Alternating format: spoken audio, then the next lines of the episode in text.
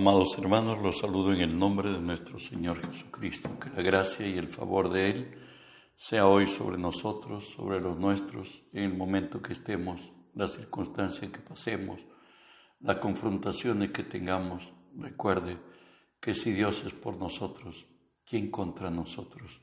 Hoy estamos estudiando la palabra de nuestro Dios en el libro de Jeremías 1, el verso 10 que nos dice así. Mira que te he puesto en este día sobre naciones y sobre reinos, para arrancar y para destruir, para arruinar y para derribar, para edificar y para plantar. Oramos, Padre, bendigo tu nombre. Te doy gracias, Señor, que siendo hombre me concedes el privilegio de presentarme hoy delante de ti y ponerme por ti delante de tu pueblo. Por ello te cedo mi voluntad mis pensamientos, las palabras de mi boca, mis actitudes y acciones, las someto y las sujeto a ti. Y tú que vives en mí, haz tu obra a través de mí. Por tu nombre Jesús toma autoridad sobre toda fuerza del reino del mal que se haya filtrado entre nosotros o a quienes se alcance esta señal, Señor, en tu nombre. Los ordeno que se aparten de nosotros, que huyan de nosotros, en el nombre de Jesús y en el nombre de Jesús Dios Espíritu Santo, permíteme decirte bienvenido Espíritu Santo, hoy unge mis labios con tu poder, pon tus palabras en mi boca, unge los oídos de mis hermanos, que tu palabra se quede en nosotros. Hoy háblanos, buen Dios, en el nombre de Jesús. Bueno, hermanos, estamos hablando, la, estamos tratando de la serie replantearlo todo. Estamos hablando de proteger áreas estratégicas. Para este caso, nos dice la Biblia, guarda tu corazón. Avanzamos. ¿Por qué debo guardarlo?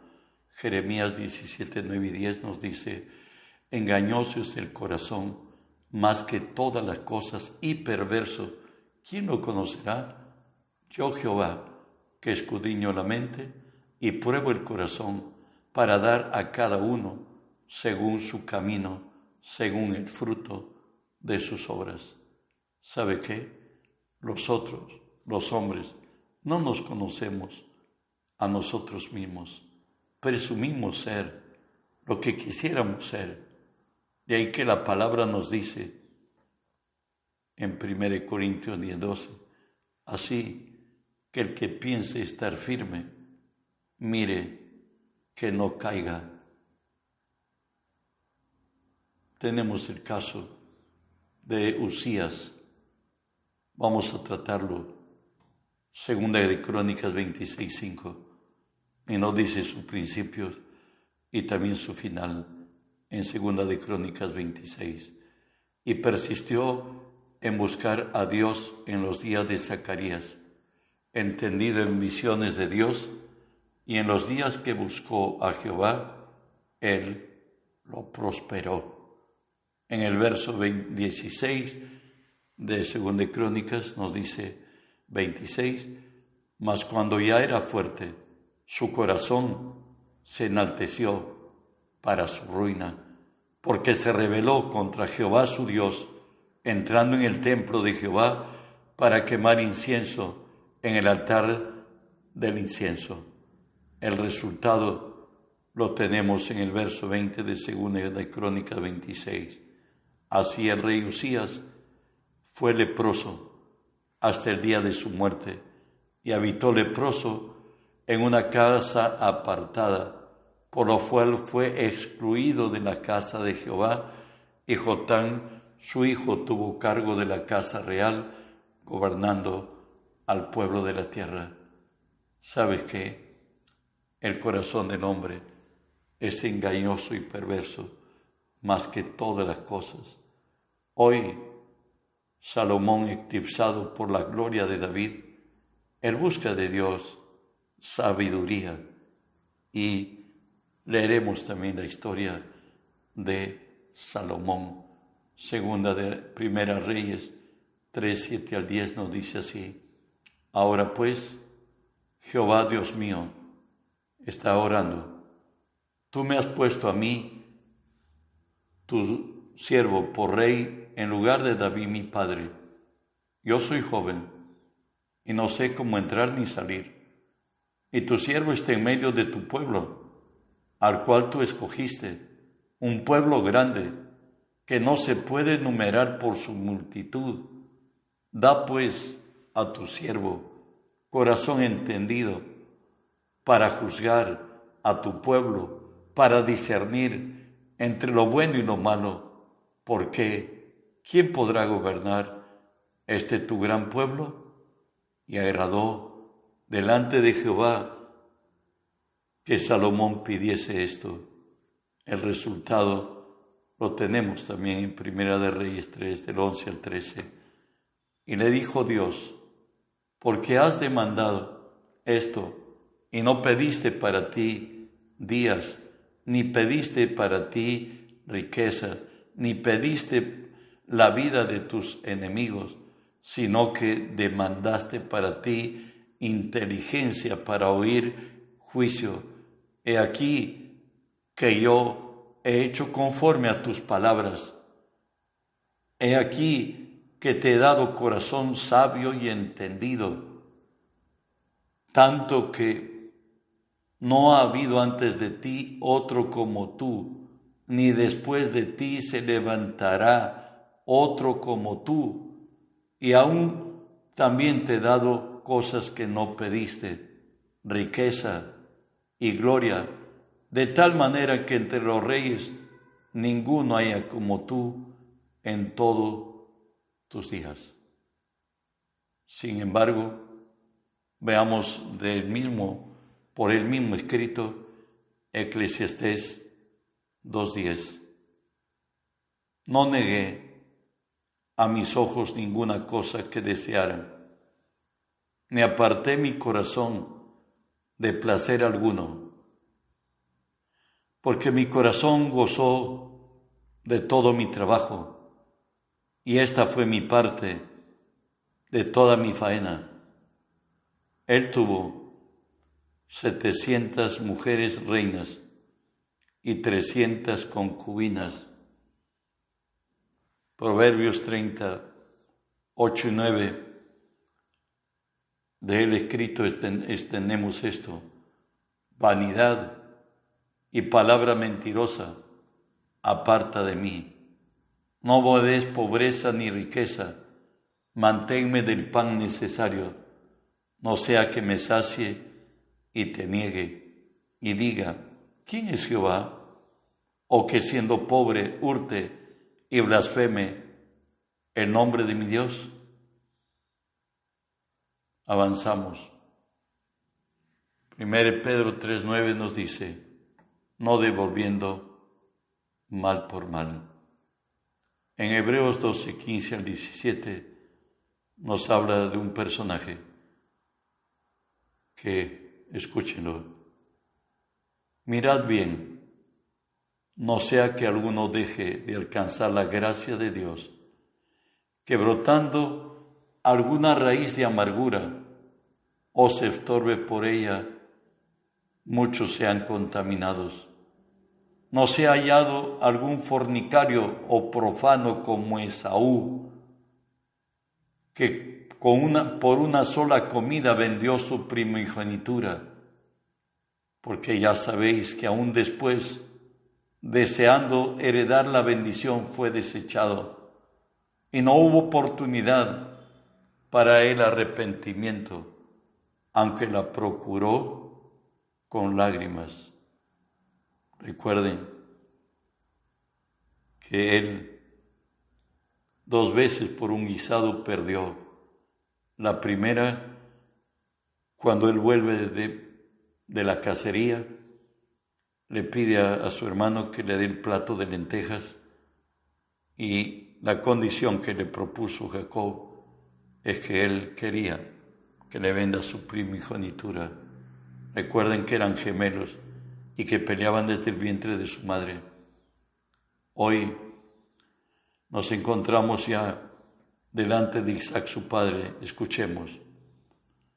Ya cuando él ha bendecido, por cierto, a Jacob, hoy llega, llega eh, Esaú, y se estremeció Isaac grandemente y dijo, ¿quién es el que vino aquí? Que trajo casa y me dio, y comí de todo antes que tú vinieses.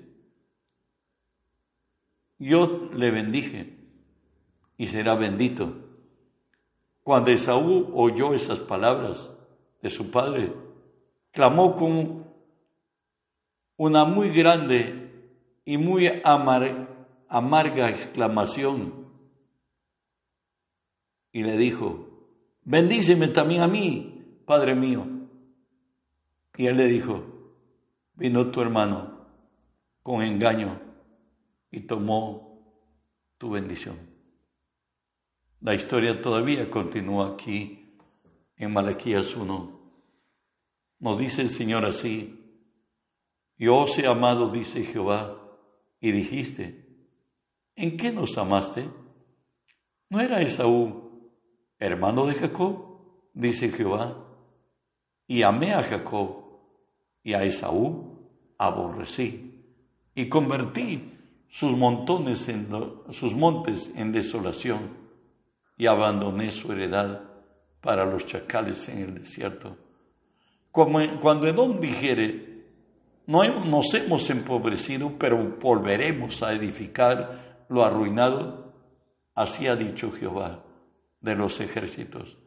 Ellos edificarán y yo destruiré y les llamarán territorio de impiedad y pueblo contra el cual Jehová está indignado para siempre. No podemos liberarnos de lo que Dios nos ha dado. No podemos vender nuestra primogenitura. Él da el pago en persona al que lo aborrece.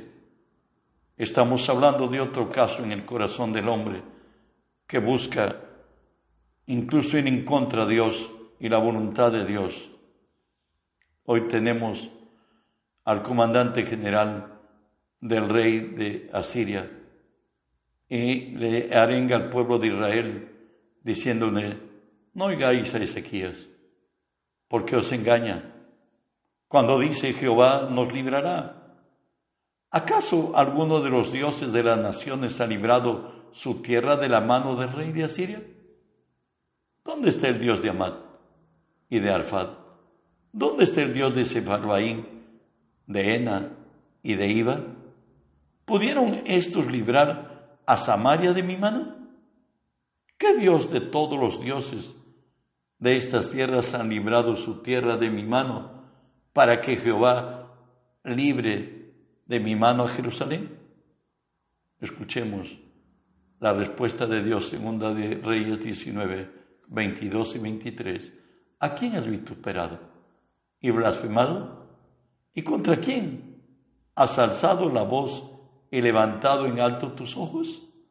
Contra el Santo de Israel. Por tanto, por mano de mensajeros has vituperado a Jehová.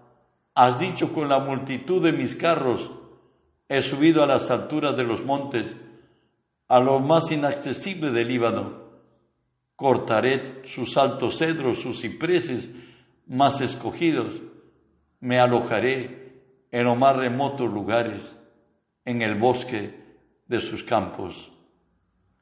Seguimos, segunda de, Reyes 19. He conocido tu situación, habla Dios, tu salida y tu entrada, tu furor contra mí, por cuanto te has airado contra mí por cuanto tu arrogancia ha subido a mis oídos. Yo pondré mi garfio en tu nariz y mi freno en tus labios y te, te haré volver por el camino donde veniste. Continuamos de la segunda de Reyes 19, 35 al 37. Y aconteció, aquella noche salió el ángel de Jehová y mató en el campamento de los asirios a ciento ochenta y cinco mil. Y cuando se levantaron por la mañana, he aquí todo era cuerpo de muertos. Entonces Sennacherib, rey de Asiria el soberbio, se volvió a Nínive, donde se quedó. Y aconteció que mientras él adoraba en el templo de Niroc, su dios, Adramarek y Sarecer, sus hijos, lo hirieron a espada y huyeron a la tierra de Ararat, y reinó en su lugar Esarjadón, su hijo. Dios da el pago en vida a los que contra él se levantan.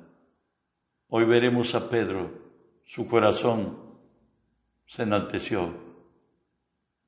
Escuche, hoy Jesús está en lo que conocemos la última cena. Ahí Él hace el anuncio de que van a herir al pastor y las ovejas se dispersarán. Ahí donde Pedro no le pareció correcto lo que Jesús decía, Él dijo que si todos maldijeren a Jesús, que todos eh, dejaren a Jesús, Él no está dispuesto a ir a la cárcel. Él está dispuesto a morir por Jesús. Y Jesús le dijo esto. Mateo, Lucas 22, 31 al 34. Dijo también el Señor, Simón, Simón, he aquí Satanás os ha pedido para zarandearos como a trigo pero yo he rogado por ti que tu fe no falte. Y tú una vez vuelto, confirma a tus hermanos. Él dijo, Señor, dispuesto estoy a ir contigo, no solo a la cárcel, sino también a la muerte. Él le dijo, Pedro, te digo que el gallo no cantará hoy antes que tú me niegues tres veces que me conoces. Lo vemos en Marcos 14, a Pedro negando a Jesús, y nos dice así, estando Pedro abajo, en el patio, vino una de las criadas del sumo sacerdote, y cuando vio a Pedro, que se calentaba mirándole, dijo, tú también estabas con Jesús el Nazareno. Mas él negó diciendo, no le conozco, ni sé lo que dices.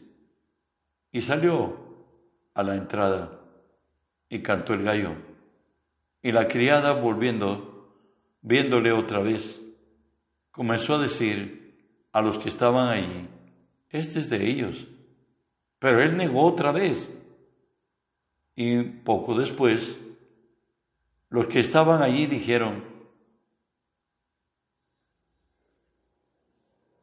dijeron otra vez a Pedro, verdaderamente, tú eres de ellos, porque eres Galileo, y tu manera de hablar es semejante a la de ellos. Entonces comenzó a maldecir y a jurar no conozco a ese hombre de quien habláis. Y el gallo cantó la segunda vez. Entonces Pedro se acordó de las palabras de Jesús que le había dicho, antes que el gallo cante dos veces, me negarás tres veces. Y pensando en esto, lloraba. Dios resiste a los soberbios, Él da gracia a los humildes. Engañoso es el corazón y perverso. Como dicen, hay un dicho que debe conocerlo. Una cosa es estar de, pie, otra cosa es estar de a caballo. Hoy Pedro estuvo en aprietos y negó a Jesús. La iglesia de la Odisea era otra que por su poder económico, por ser en Macedonia una ciudad muy importante, que incluso dice que había pasado un terremoto y que ellos mismos reconstruyeron su ciudad porque había mucho dinero.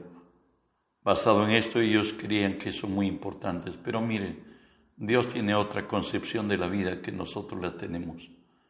Y dice así, Apocalipsis 3, 17, 18. Porque tú dices, yo soy rico y me enriquecido, de ninguna cosa tengo necesidad, y no sabes tú que eres un desventurado, miserable, pobre, ciego y desnudo. Por tanto, yo te aconsejo que de mí compres oro refinado en fuego, para que sea rico, y vestiduras blancas para vestirte y no que se descubra la vergüenza de tu desnudez. Unge tus ojos con colirio para que veas. Dios tiene concepto diferente de la vida. Engañoso es el corazón y perverso. ¿Quién lo conocerá, oh Dios? El salmista pudo decirle al Señor, examina mi corazón y prueba mis pensamientos y ve si hay en mí camino de maldad, condúceme al camino eterno. Esa es mi oración delante de Dios. Espero que sea la tuya, porque en verdad no nos conocemos a nosotros mismos. Y hay que el salmista le pedía a Dios igualmente, afirma mi corazón en ti para temerte. Hazlo, Señor, en nosotros para caminar en integridad y en verdad y en temor tuyo. Bendito seas. Hermanos, reenviemos el mensaje, que otros alcancen esta gracia y conozcan de la palabra y vivan conforme a la palabra. Bendiciones.